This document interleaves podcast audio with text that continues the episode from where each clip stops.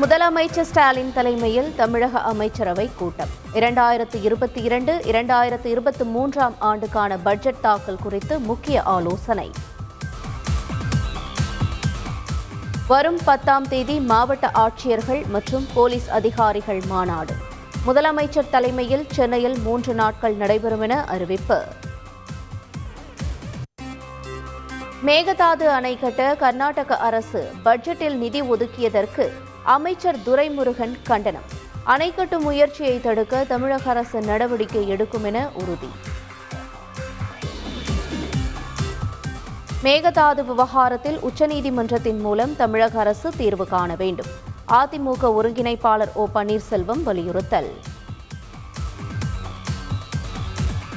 செஞ்சி அருகே தனியார் நிதி நிறுவன உதவியுடன் டிராக்டர் வாங்கிய விவசாயி தற்கொலை.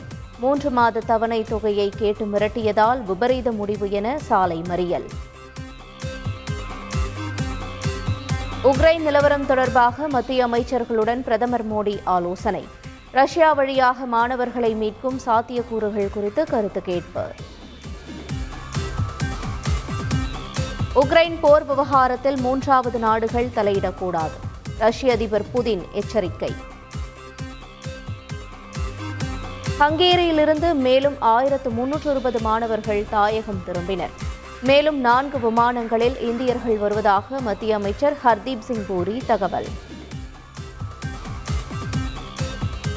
உக்ரைனில் சுட்டுக் கொல்லப்பட்ட கர்நாடகாவைச் சேர்ந்த நவீன் குடும்பத்திற்கு இருபத்தைந்து லட்சம் ரூபாய் இழப்பீடு. முதலமைச்சர் பசவராஜ் பொம்மை நேரில் வழங்கி ஆறுதல்.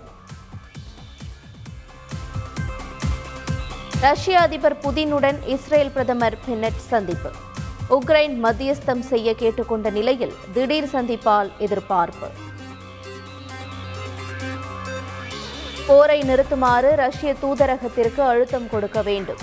இந்தியர்களுக்கு உக்ரைன் வெளியுறவு அமைச்சர் டிமிட்ரோ குலேபா வேண்டுகோள்.